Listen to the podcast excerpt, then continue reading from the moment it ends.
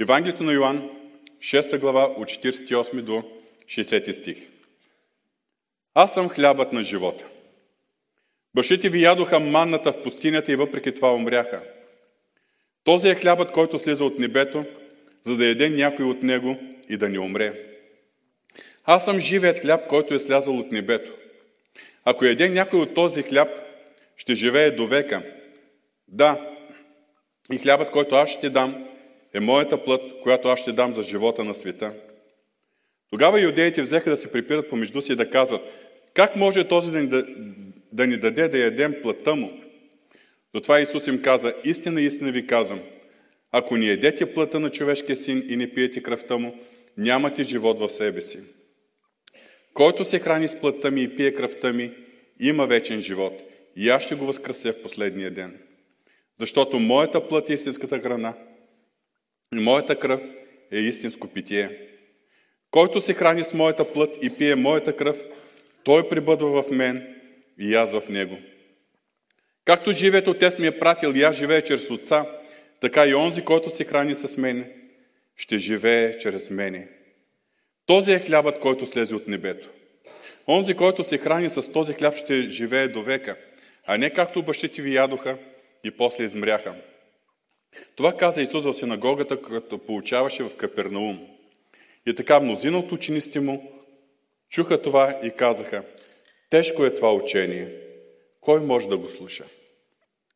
Тежко е това учение. Това ще бъде и темата на нашите размишления днес. Но нека да се молим. Татко Святи, има неща, които ние не можем да разберем с естествените си умове. И когато не можем да разбираме Твоите дълбочини с естествения си разум, възможно е в нас да настане и объркване, и разочарование, както е настанало с тези, които са казали в този момент, тежко е това учение. Господи, молим Те за Твоето помазание. Молим Те да помажеш умовете ни, сърцата ни. Така че Словото Ти да бъде силно и деятелно. И вместо да виждаме, че това учение е тежко, да виждаме в него думи на вечен живот. Това Те молим, Господи. Направи Словото Си живо и деятелно в нас. В името на Исус. Амин. Прочетах един библейски текст, който завършва с доста песимистични думи. Думите на част от Христовите последователи или ученици, както се казва тук, в 60 стих. И така мнозина от учениците му, като чуха това, казаха, тежко е това учение, кой може да го слуша? Но тази история има и продължение и нека да, да прочетем следващите стихове от 66 до 69. Йоанна, 6 глава, 66 до 69 стих. Поради това мнозина от учениците му отстъпиха и не ходиха вече с него. Напуснали са го. Тогава Исус каза на 12 да не искате и вие да си отидете. Симон Петър отговори, Господи, при кого да отидем? Ти имаш думи на вечен живот. И ние вярваме и знаем, че Ти си Христос, Син на живия Бог, Святият Божий. Забелязвате ли, че тези думи които Исус Христос е изказал и които са били чути от много хора. От едни са били възприяти с тази оценка. Тежко е това учение. И тези негови ученици към този момент са го напуснали. Престанали са да бъдат повече негови ученици. Докато 12-те, които са чули същите думи и убеден съм, по същият начин и те на този етап не са можели да разберат истинското им значение – те са видяли, те са съзряли в тях думи на вечен живот. Какво се е случило през тези два дни, които са описани в Иоанна 6 глава? Кое е съборило тези Христови последователи, на които им се е сторило това, тежко това учение и в резултат на това са го напуснали? И кое е привлякло 12-те ученика към Исус Христос – поради което те не виждали, че това учение е тежко, а виждали в него думи на вечен живот и са останали пред него, за да го следват. В Йоанна 6 глава са описани две много впечатляващи чудеса, които Исус Христос е извършил. Тази глава започва с чудото, с нахранването на множеството от 5000 души, само мъже. Само мъжете били 5000, освен жените и децата. Тоест едно много по-голямо множество от тази цифра. И то нахранени само с пет ечемичени хляби, хляба и две риби. Това е описано в първите 15 стиха на главата. Това се е случило край Тивериадското езеро. На другия бряг на Тивериадското езеро или Галилейското езеро се намирал Капернаум. На отсрещната страна се е случило точно това събитие, когато Исус Христос е бил заобиколен от множеството и Той им е проповядвал и след това ги е нахранил. Днес в съвременния християнски свят има много скептици по отношение на чудесата. Много скептици се опитват да ги обяснат, че тези свръхестествени неща не са се случили буквално. Че, това са, че тези истории са само едни притчи, че има само символично значение и така нататък, и така нататък. И аз искам да ви задам един въпрос, скъпи брати и сестри. Задавам го на вас, които сте тук, а и също, които ни гледате от домовете си. Вярвате ли, че Бог върши чудеса? Вярвате ли, че за Него свръхестественото е естествено? Ако някой не вярва, че Бог върши чудеса дори в настоящето време, ще го помоля да погледне напред към сцената, а вие от домовете си погледнете във вашите екрани. Защото аз съм едно чудо на Бога. Какво имам предвид? Преди да се родя, лекарите са казали на моята майка, че не е възможно тя да има деца. Не е възможно тя да роди деца. Естествено, това съобщение от страна на лекарите е смутило. Споделила с моя баща и са се молили. Няма да разказвам подробности, които те са ми споделяли, но след около година на молитва, тя е добила вяра и е поискала да бъде помазана от бившия тогавашен пастор на Пловдивската църква, пастор Борис Кузманов. И тя е приела помазание с масло в Господното име. След това е забременяла и съм се родил аз. Пет години по-късно се е родил и мой брат. Ние сме чудо от Господа. Благодарение на изцелението, което Бог е извършил в отробата на моята майка. Аз не мога да ни вярвам в чудесата. Защото съм ги изпитал. Никога няма да забравя тази дата. 22 май 1993 година. Моята майка беше диагностицирана с рак на млечната жлеза. Ракът беше обхванал метастазите, различните лимфни възли, различните нервни пъти,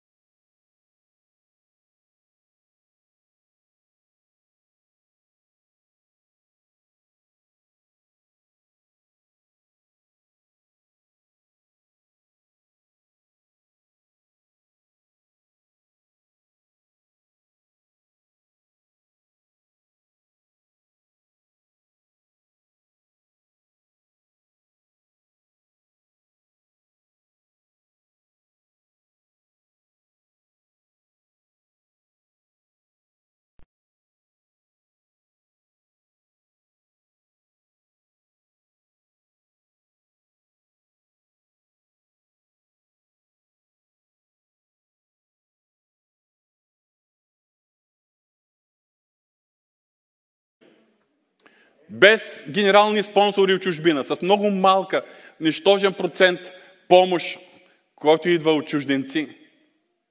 Просто вярващи, приятели, които са помагали. И всичко това е чудото на Бога, минаващо през нашата щедрост, разбира се. И благодарим на Бога за това чудо в нашите сърца и в това, което в момента ние виждаме. Бог върши чудеса. Бог е вършил чудеса в миналото. Върши чудеса и днес. Чудеса от най-различен характер. Днес в християнския свят има две полярни мнения. И съответно вярващите са наредени между тези две противоположни мнения. Едната позиция е, е това са тези вярващи, които не вярват, че Бог върши чудеса. Които дори подлагат на съмнение чудесата, записани в Божието Слово. Това са либералните вярващи, служители, богослови, проповедници и така нататък. Ние, които особено сме в 50-ните среди, 50-но-харизматичните среди, ние много вярваме в чудесата. И даже ние се стремим и като че ли понякога ние сме се фокусирали така в чудесата, в знаменията, в проявленията на духовните дарби, в свръхестествените действия на Святия Дух, че едва ли не считаме наличието на чудеса като признак на духовност. Ако се случат чудеса, значи тази църква е духовна. Ако не се случва чудеса, значи нещо не е наред в тази църква. Ние, вяр... 50-ните вярващи, вярваме в съвременното действие на духовните дарби, вярваме в този Бог на чудесата, вярваме, че е, когато се молим, Бог чува молитви и отговаря на молитви и в същото време, нека да си признаем, имаме въпроси. Въпрос е, защо чудесата, които Бог върши днес, не са така често, както на нас не се иска? Кой от нас не бих желал? Просто болен човек, ако прекрачих е, прага на този храм, да се отиде здрав. Ако е имал патерици, да хвърли патериците. Ако е имал други помощни средства, да ги хвърли и да се отиде изцелен. Кой от нас ни купне за такива действия от Божия страна? И се задаваме въпроса, защо Господи? Защо понякога се молим чудесата или изцеленията или другите неща, от които се нуждаем, не се случват толкова често? Защо ние винаги получаваме отговорите на нашите молитви? Имам ми, такива въпроси, но искам да ви призная, че аз нямам задоволителен отговор. Знае, че един ден, като отидем на небето, тогава ще знаем, ще получим отговор на всички подобни наши въпроси. Няколко неща мога да споделя с вас. Като мнение, със сигурност мога да кажа, че хладкото християнство, недостатъчното лично посвещение и отдаденост на Бога от страна на вярващите е една пречка на Бога да върши чудеса. Лаудикийското християнство е пречка. Със сигурност мога да кажа, че във време на духовен подем, във време на съживление, чудесата на Бога са много по-чести. И както аз, така и може би много други, които са били вярващи тогава през периода 1990-1993 година, бях, ние бяхме свидетели на толкова много чудеса в различните евангелизационни кампании, а и по църквите. Във време на съживление и духовен подем. Със сигурност Божието свръхестествено действие е в зависимост и от нашата вяра. Защото за Исус Христос се казва на едно място, че не можа да извърши много велики дела поради неверието им. Със сигурност най-често Бог върши чудеса и знамения в потвърждение на благовестието. Затова и в днешно време, там където се проповядва благовестват невярващи, най-често се случват чудесата и знаменията. Това е потвърждение на Марка 16 глава, последния, 20 стих. А те излязоха и проповядваха навсякъде, като им съдействаше Господ и потвърждаваше Словото с знаменията, които го придружаваха. Със сигурност Бог върши неща според своята суверенна воля, която никога не, може, не бихме могли да я разберем, докато сме на тази земя но един ден Господ ще ни открие. Но винаги, когато Бог върши чудеса, това ни впечатлява. И на нас не се иска това да се случва по-често. И по-често и по-често да бъдем свидетели на Неговата слава, изявена, Неговото изявено присъствие. По този въпрос, аз вярвам, че има какво да научим, ако разгледаме Евангелието на Йоанна 6 глава. Това, което се е случило и описано от Евангелист Йоанн, през тези два дни, на също така и поученията на Исус Христос. Измежду всички чудеса и знамения, които Исус Христос е извършил, като че ли нахранването на това множество от 5000 само мъже, освен жените и децата, с 5000 и две риби, като че ли това е едно от най-впечатляващите чудеса. Още веднъж е имало подобен случай, когато е било нахранено множество от 4000 мъже, освен жените и децата. Но някак си като че ли ми е по-лесно да повярвам, че болен ще бъде изцелен. Дори по-лесно ми е да повярвам, че мъртъв ще бъде възкресен. Но някак си не мога да си представя как ще държиш един хляб в ръката си, ще го разчупиш, ще дадеш половинката на един човек и в ръката си пак ще остане един хляб. И как ще нахранят тези 5, 7 или 8 или 10 хиляди души и накрая ще останат 12 коша пълни с отпадъци. Не мога да си го побера в съзнанието. Невероятно чудо. Впечатляващо чудо.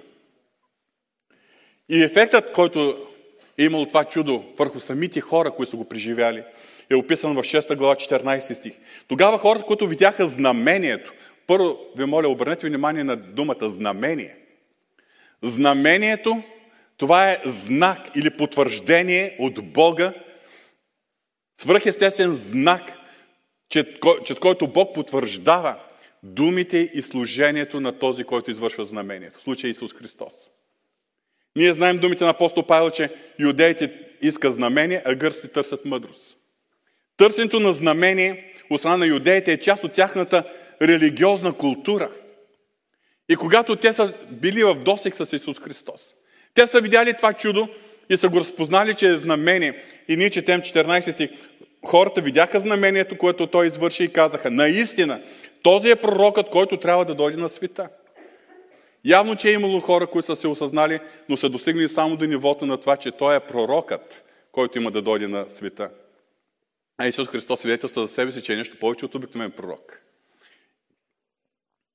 Тези, които са били нахранени от Исус Христос,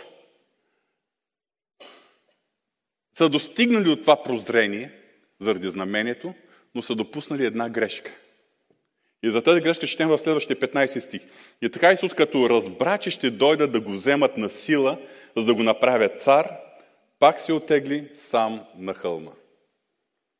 Те са виждали в неговото лице пророкът, благодарение на знамението, и тяхната цел е да го направят цар. Защото тяхната цел е националната независимост, а не свободата на сърцата им от греховната зависимост. И така, вечерта Исус Христос разпратил множеството и Словото ни казва, че е изпратил своите ученици с една ладия към усрещния бряг на Галилейското езеро, т.е. към Капернаум. Обаче самия той не се качил в ладията. Ние четем, че когато ученици попаднали вече във вътрешността на езерото и са гребяли усилено, а знаете, това са били професионални рибари, да пътуват с лади по Галилейското езеро е било част от тяхната професия, бизнес в недалечното минало, опитни хора в плаването. И в дадия момент Исус Христос ги настигнал. Пиша, ходейки по водата.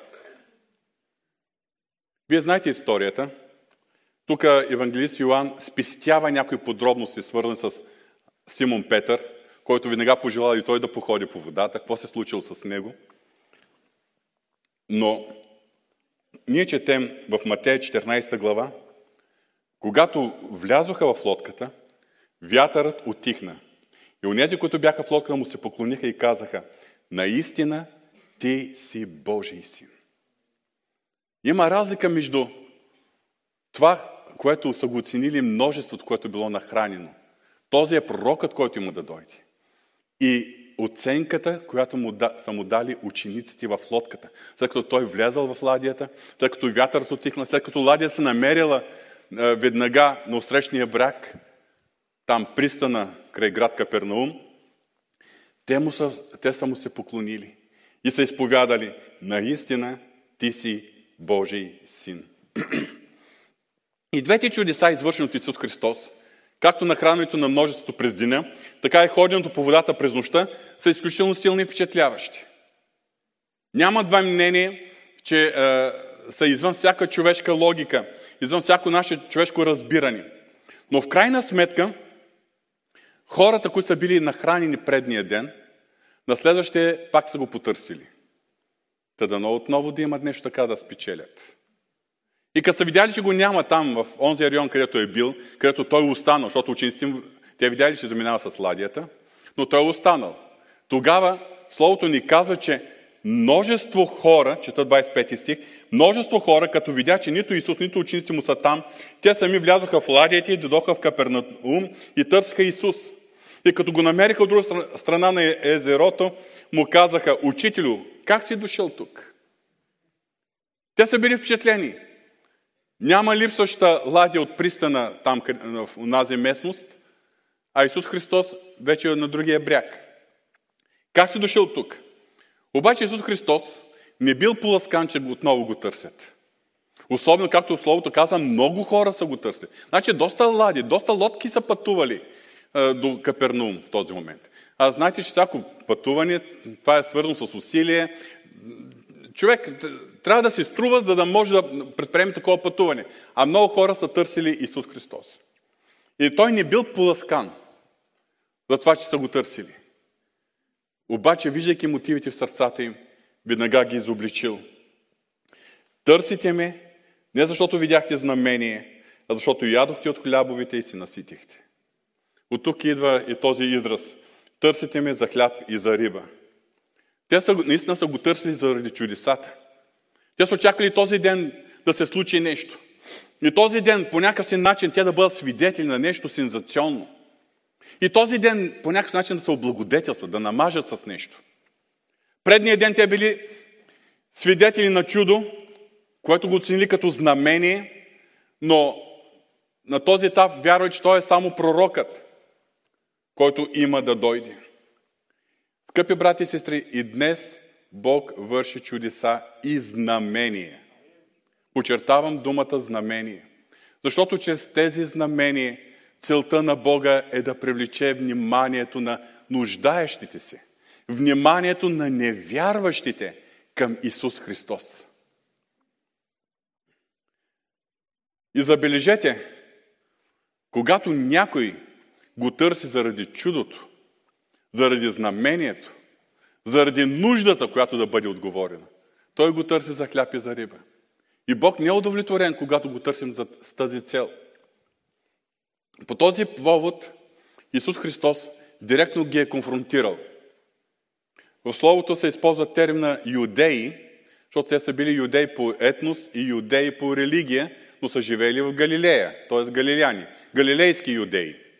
Така че, по този повод Исус Христос е конфронтирал тези юдеи от Галилея със своето получение. Той им казал, след като им каза, търсите, защото ядахте от хляба и се наситихте, следващите му думи са, работете не за храна, която се разваля, а за храна, която трае вечен, за, за вечен живот, която човешкият син ще ви даде, защото Бог Отец не го е потвърдил с печата си.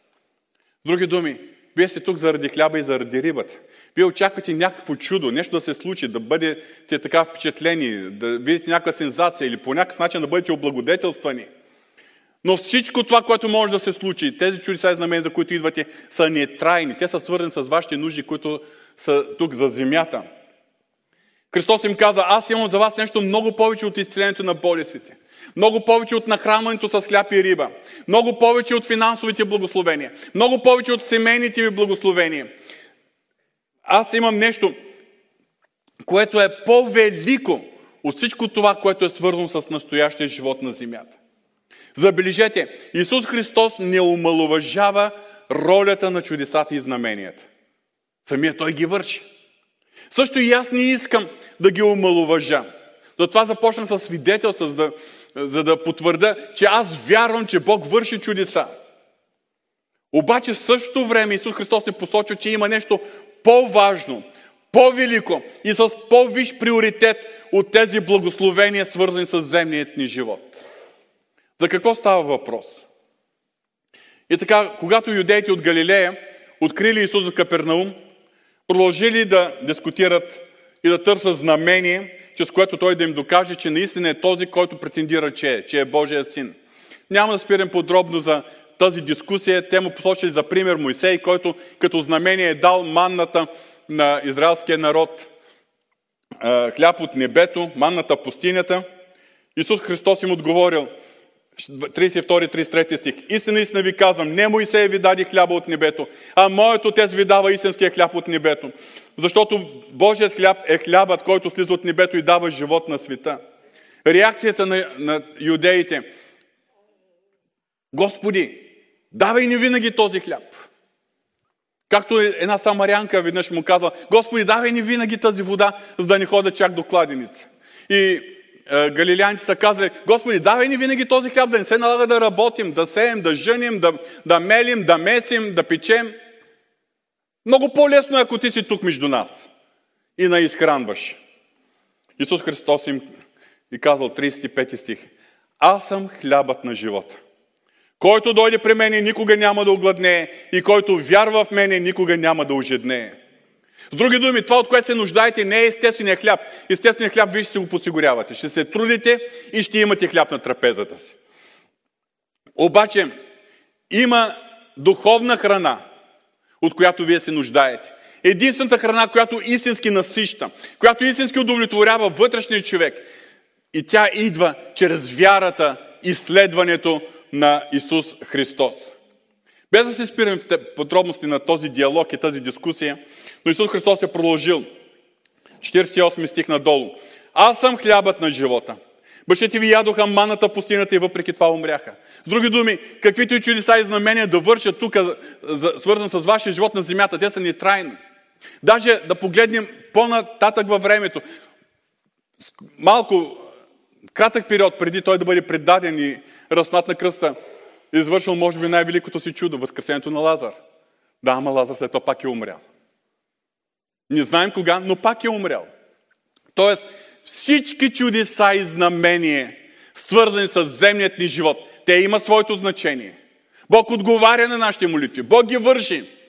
Но има нещо по-велико от тях. Има нещо, което е с по-виш приоритет. И това е хлябът на живота. Да се храним с този хляб на живота. Исус Христос, когато им казал тези думи, е, аз съм живия хляб, който слязал от небето. Ако е еде някой, този хляб ще живее до века. И хлябът, който аз ще му дам, е моята плът, която аз ще дам за живота на света. Наистина тези думи са прозвучали малко страшничко. Въпреки, че никой от неговите слушатели не го е разбирал в този момент, включително и 12-те, той е говорил за предстоящата си кръстна смърт. Той е говорил за предстоящото си изкупително дело. Когато неговото тяло е било наранено, прободено, разнато, приковано за кръст и омъртвено на кръст. И когато неговата свята кръв е била пролята за сключването на новия завет, тази кръв, чрез която ние сме купени. Исус Христос говорейки за своята предстояща смърт и неговото, своето изкупително дело, това е скандализирало юдеите. Те са започнали да спорят. Как може този да ни даде да ядем плътта му? Но Исус Христос продължил още по-настъпателно. Истина, истина ви казвам, ако не едете плътта на човешкия син и не пиете кръвта му, нямате живот в себе си. Който се храни с плътта ми и пие кръвта ми, има вечен живот. И аз ще го скърся последния ден. Защото моята плът е истинската храна и моята кръв е истинското питие. Нека за момент да се представим как са прозвучали тези думи в ушите на неговите слушатели. Наистина скандално. Но той продължава. Който се храни с моята плът и пие моята кръв, той пребъдва в мен и аз в него. Както живеят Отец ми е пратил и аз живея чрез Отца, така и онзи, който се храни с мене, ще живее чрез мене. Никой, убеден съм, не е можел да разбере смисъл и значението на тези думи в онзи момент. Включително и 12-те. Обаче, след неговата изкупителна жертва, тъй като неговото тяло е било наранено, прободено, пригвоздено на кръста, умъртвено, след като неговата свята кръв е била пролята – ние вече имаме разбирането за значението на тези думи, за значението на това получение. И значението му е следното. Всеки човек може да намери това, което истински удовлетворява душата му. Всеки човек може да намери истински живот и най-важното и първостепенното благословение чрез своята вяра в Исус Христос. Говорим за тази вяра, която го мотивира да следва Исус Христос, да се съединява с Христос в лично общуване и да живее чрез Исус Христос. Самият Христос използва думата пребъдвам. Какво означава това пребъдване в Исус Христос? И откъде започва всичко? Всичко започва от първата стъпка в нашия християнски живот, която ние наричаме новорождение. От момента, когато грешният човек се обръща чрез вяра, с покаяние и вяра към Бога.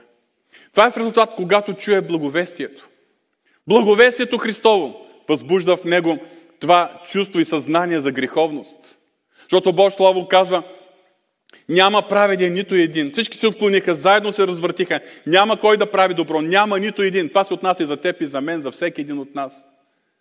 Понеже всички се грешиха и не заслужава да се прославят от Бога.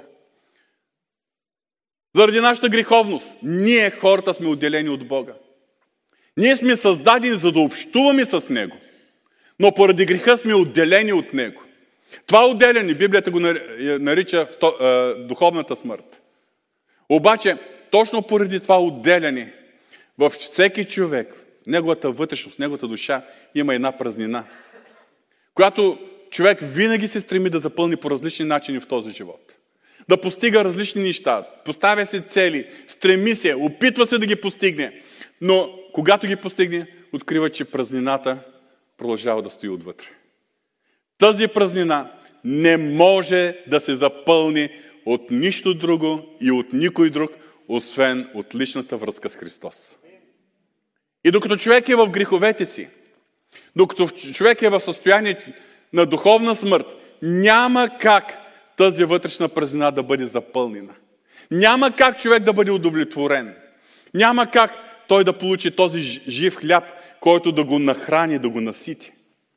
Когато човек чува благовестието, освен съзнанието за своя грях, той разбира и достига до истината за изкупителната жертва на Исус Христос.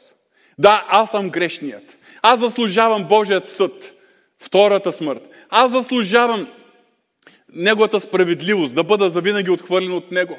Но поради милостта си Бог е изпратил Исус Христос, своят народен син, който никога не е сторил грях, но е бил разпнат като грешник. И Бог вминява Неговата смърт като заместническа заради моите грехове, заради моите престъпления. Това е спасителната вяра, скъпи брати и сестри. И ако днес някой все още не е достигнал до този момент на личното новорождение, на личната си връзка с Господа, аз апелирам, замисли се, това послание е за тебе. Защото всеки човек е грешен, но и за всеки грешен човек е умрял Христос. Защото всички са грешихме, но заради, за всички нас е Неговата проляна кръв. И затова има спасение. Има прощение на греховете. Има ново начало в живота. И когато човек застане пред Бога с покаяние, с спасителна вяра в Исус Христос, Бог не само прощава греховете му, но започва нещо ново. Почва промяната отвътре.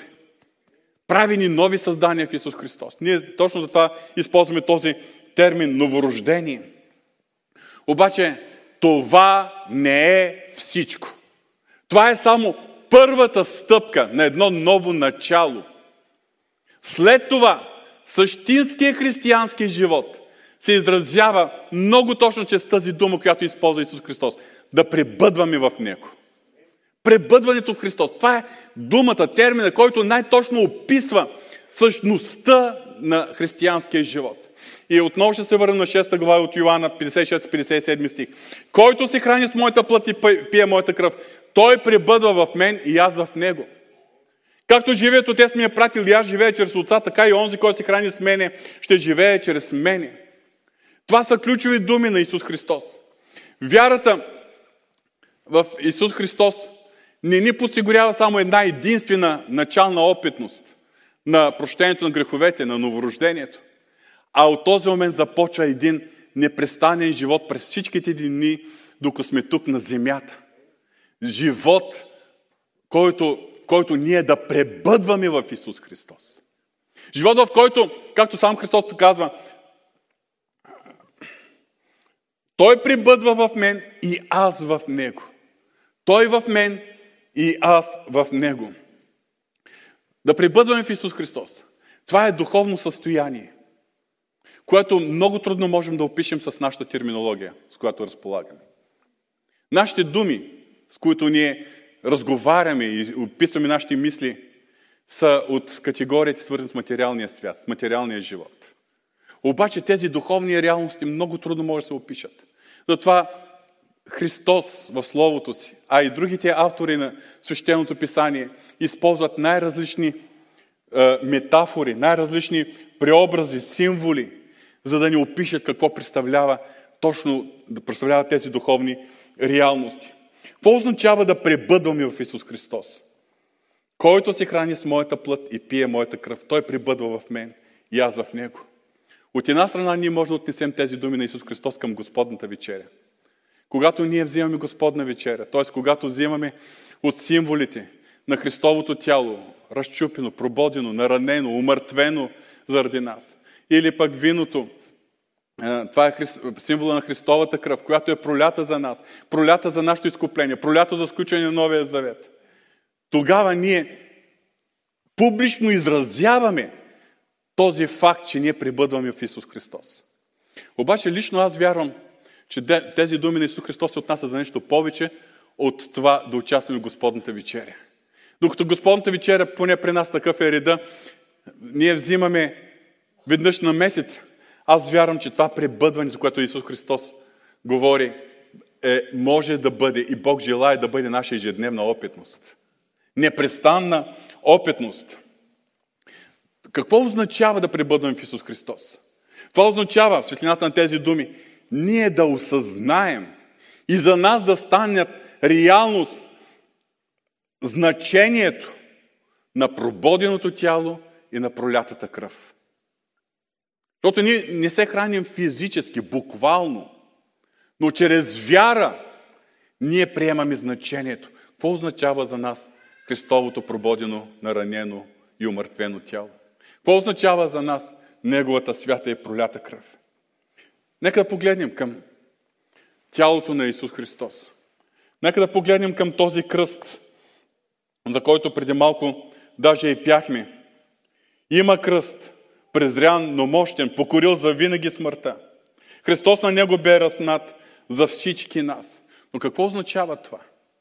Нека да си припомним, че Христовият кръст има значение за живота на всеки един от нас. И неговото значение не е само да стои като емблема на църквата или отвънка на фасадата на църквата. Неговото значение не е да носим някой бижу с кръщи. Значението на Христовия кръст. Апостол Павел пише в Галатянки 2 глава 20 стих. Съраснах се с Христос. И сега вече не аз живея, а Христос живее в мен. А животът, който живее в тялото, живее го с вярата, която е в Божия син, която, който ми възлюби и предаде себе си за мене. Какво означава това? Христовия кръст е кръстът, на който Исус Христос е бил разнат, но Словото Божие ни казва, че чрез вяра ние се отъждествяваме с Неговата смърт и с Неговото възкресение. С Христовата смърт умираме и самите ние. С Христовото възкресение възкръсваме и самите ние. И израз на, на тази вяра е водното кръщение, когато погреваме старото естество, старата природа. Но фактически изповедта на апостол Павел Съраснах се с Христос. Вече не аз живея, Христос живее в мене. Означава, че до такава степен той е приел значението на кръста за себе си. До такава степен се е отъждествил с разпнатия и възкръснал Христос, че неговата личност просто се е загубила – и сега вече една друга личност се вижда в неговата, в неговата, в самия него. Личността на Исус Христос. Пак в същото послание той има второ изявление. Днес нямаме време да се спираме подробно за кръста и кръвта на Исус Христос. Само напомням неща, които много пъти сме ги говорили тук от този анвон.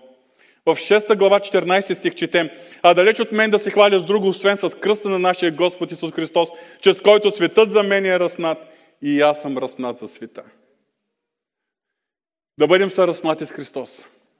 Това означава да имаме пълната победа над нашата плътска човешка природа. Да имаме пълна победа над влиянието на този свят. Да бъдем изпълнени с присъствието и личността на Исус Христос. И тя да бъде изявена в нас. Това означава да осъзнаем и съвсем съзнателно, но с Божията подкрепа и благодат, че Святи Дух в нас, да имаме пълна победа над всички изкушения. Да имаме пълна победа и свобода от всички грехове. Да не говорим за греховни зависимости. Скъпи брати и сестри, когато става въпрос за греха, за светското влияние, за греха, който е в нашата плътска природа, за качество на характери, които не са угодни на Бога, т.е. неосветения характер, точно това означава кръста на Исус Христос. Да имам пълна победа. Естествено, това не става отведнъж. Много хора се разочароват за това, че искани са за една седмица, айде за един месец най-много една година да станем святи. Ама не става така. И ние се разочароваме от самите себе си. Искам да ви насърча. Това е борба. В тази борба Бог е с нас. Бог ни подкрепя, Бог ни дава сила. Ние си имаме своите възходи, имаме си своите провали и падения. Святия Дух ни помага да се изправим, възстановявани и да продължаваме напред. Но това е борба. Това е всеки ден съраснат с Христос. Няма да спирам повече за кръста на Исус Христос, няма време, но какво е значението на пролятата кръв? Защото ние знаем, че това е цената, която е платена. Ние сме изкупени не с преходни неща, с ребро и злато, от суетния живот, предаден от бащите ни, а с скъпоценната кръв на Христос, като на агнец, без недостатък и пречист. И апостол Павел ни пише в 1 Коринтини 6 глава 19-20 стих. Или не знаете, че вашето тяло е храм на Святия Дух, който е във вас, когато имате от Бога. И вие не сте свои си, защото сте били с цена купени. Затова прославете Бога с телата си, с душите си, които са Божи. Вие не сте свои си. Ние живеем във време, когато много се зачита човешките права, човешките свободи, правото да бъдеш себе си. Какво ти се прииска, just do it, прави го. Просто всеки иска да има тази свобода. Словото Божие се обръща към мен и обръща се към всеки един от нас. Ние не сме свои си. Ние сме били с цена купини. Какво е значението на, Христ, на Христовата кръв? Затова Христос каза, ако не едете от плътта ми, не пиете кръвта ми. Тоест, ако не приемете значението на Христовия кръст, на Христовата кръв, няма как да прибъдвате в мене. Да прибъдвам в Исус Христос означава да живее в светлината на тази истина. За значението на Христовия кръст и Христовата кръв лично за мене. Как те са повлияли, как те променят моя живот. Когато говорим за пребъдването, в друг случай Исус Христос използва една друга метафора. Лозата и пръчките. Добре познавате този текст от Йоанна 15 глава. Пребъдвайте в мене и аз във вас. Както пръчката не може да даде плод от само себе си, ако не остане на лозата, така и вие не можете, ако не пребъдете в мене. Аз съм лозата, вие сте пръчките. Който пребъдва в мен и аз в него, той дава много плод. Защото отделени от мене не можете да направите нищо. Тук, в това получение на Исус Христос, в друг случай, който бил на съместно с своите ученици, виждаме въпросът с пребъднето от различна гледна точка. Лозата и пръчките. Всяка пръчка е част от лозата. Животът на лозата, жизнените сокове от корена на лозата през таблото преминават и изпълват всяка пръчка. Благодарение на тази органична връзка на пръчката с лозата, благодарение на този живот на лозата, който циркулира във всяка пръчка, тя продължава да бъде жива, свежа, да расте, да развива листа и да дава плод. Точно това е положението на нас, християните. Това е връзката ни с Исус Христос, но нека да не забравим, че малко преди това, в същата вечер, вечер около същата маса, Исус Христос е дал своето получение за другият утешител. Той тогава е подготвил ученици си, че вече ще се разделят. Обаче няма да пристане общението между тях.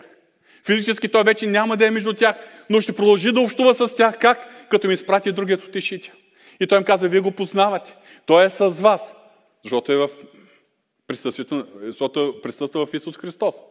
Той е с вас, но ще дойде време, когато ще бъде и във вас. И това става реалност след възкресението Исус Христос и на Пидесятница. във вас, другият утешител.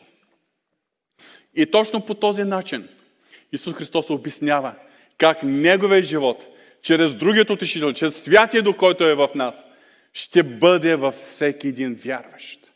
И отделени от Христос, отделени от тази жива връзка с Христос, ние не можем да направим нищо. Но когато поддържаме тази жива връзка, която започва от нашата молитвена стаичка, от нашето лично общуване с Бога, от изпълването ни със Святия Дух, когато ние наистина пребъдваме в Исус Христос, поддържайки този живот на Христос да циркулира в нас, тогава нашия живот ще бъде плодоносен. И не на последно място. Искам да припомня и поучението на апостол Павел. В Ефесяните 2 глава 6 стих. Той каза, че Бог ни съвъзкреси с Исус Христос и ни постави да седим в небесни места в Исус Христос. Без да спирам подробно, това е наша нова духовна позиция, нова духовна идентичност. Ние в момента на спасението сме поставени в Исус Христос. Ако използваме метафората за лозата и пръчките, ние сме се появили като една малка пъпчица на лозата, която от този момент започва да расте, благодарение на живота на лозата. Ние сме в Исус Христос. И това Бог го върши. Не е необходимо ние да полагаме усилие, та да достигнем до това положение, да бъдем в Исус Христос. Не, това е дар на Божията благодат. Всеки един от нас е поставен в Исус Христос. Но Словото Божие дава едно поръчение. Пребъдвайте в мене. Тоест, Бог ни казва, аз съм ви поставил в Исус Христос, сега вие стойте на мястото си. Не излизайте. Не скачайте, не се отклонявайте от лозата. Не се обръщайте към този свят. Не, не живейте живот отдалечен от мене. Оставете чрез Святия Дух Божия живот да ви изпълва. Стойте в това състояние. Пребъдвайте в Исус Христос. И тогава вече животът ни е плодоносен. Който се храни с моята плът и пие моята кръв, той пребъдва в него, в мен и аз в него. Както живеят Отец ми е пратил и аз живея чрез Отца, така и онзи, който се храни с мене, ще живее чрез мене. Какво означава да живее чрез Него? Да пребъдвам в Исус Христос. Да имам Неговия живот. И да мога да живея чрез Него. Това е най-голямата, най-великата привилегия, която Бог дава на смъртен човек. Можем да осъзнаем тази истина. Това означава, че вие вече можем да не живеем на нивото на естествените хора. Да дори и това да са вярващи. Защото естествените хора, включително вярващите, които живеят на това ниво, мислят и разсъждават и преценят нещата си, взимат своите решения въз основа на естествената си човешка логика. Да дори да познават Божието Слово, дори да имат промяна на мисленето си. Но това е естествената човешка логика. Техният начин на живот, степента на отделяне от греха и от света и тяхната отдаденост на Бога е до нивото на силата на тяхната воля, добро възпитание, християнска култура.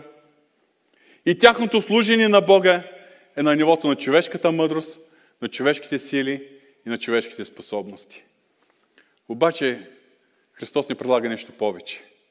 Да пребъдваме в Него. Това означава цялостният ни живот. Мисли, стремежи, цели, вълнение, постъпки, дела, работа, служение, всичко това да бъде издигнато над нивото на естествения човек и да живеем чрез Исус Христос. Когато Исус Христос изобличил иудеите от Галилея, за това, че го търсят само за хляб и за риба, и когато им посочил, че има неща, които са по-важни и с по-виш приоритет от чудесата, които те търсят, те са казали – Тежко е това учение. Кой може да го следва? И те са го напуснали. И ние знаем, че тогава Исус Христос се е обърнал към учениците и казал, да не, би вие, да не искате и вие да си отидете. А Симон Петър, бръз както винаги, е отговорил от името на всички ученици. Господи, при кого друг да отидем? Ти имаш думи за вечен живот. И ние вярваме и знаем, че Ти си Христос, Син на живия Бог, Святият Божий. Убеден съм, че идва на десетени са разбирали това поучение на Исус Христос. Но по някакъв начин са усещали, че това са думи на вечен живот. Искам се обърна към всички вас, скъпи брати и сестри. Включително към вас, които ни гледате от домовете си. Как възприемаш днес това послание? Може би си смутен от тези думи, защото до сега винаги си считал, че чудесата и знаменията, към които трябва да се стремим, това е критерият за духовност и за действие на Святия Дух. Това е нещо, към което трябва да се стремим и да очакваме. А днеска аз ти казвам и то възоснова на Божието Слово, че има неща, които са с повиш приоритет. Без да обесценявам и да отнемам значението на чудесата и знаменията. Но има неща, които са с повиш приоритет. И моят апел е, не пропускай по-великото чудо в твоя живот. Не пропускай твоето най-голямо, най-велико и най-важно чудо. Да пребъдваш в Исус Христос. Има ли нещо, което те задържа? И когато слушаме тази сутрин, какво означава да пребъдваме в Исус Христос? Как преценяш живота си? Това ли е реалността в твоя живот? Или има нещо, което задържа?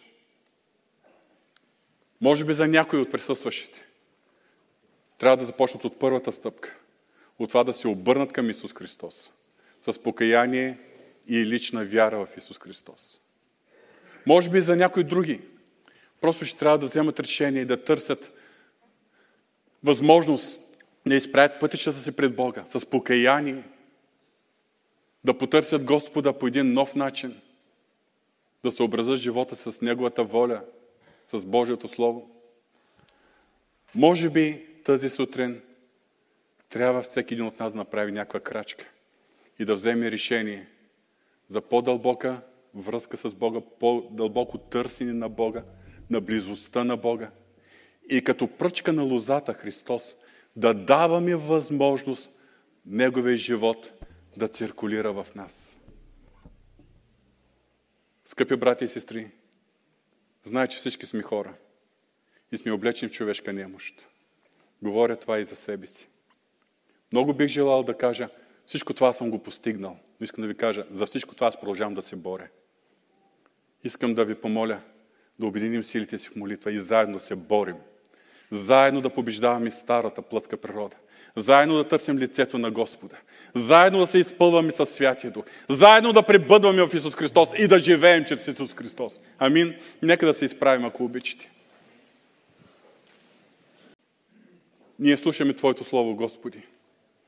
Тези святи думи, изказани от Исус Христос.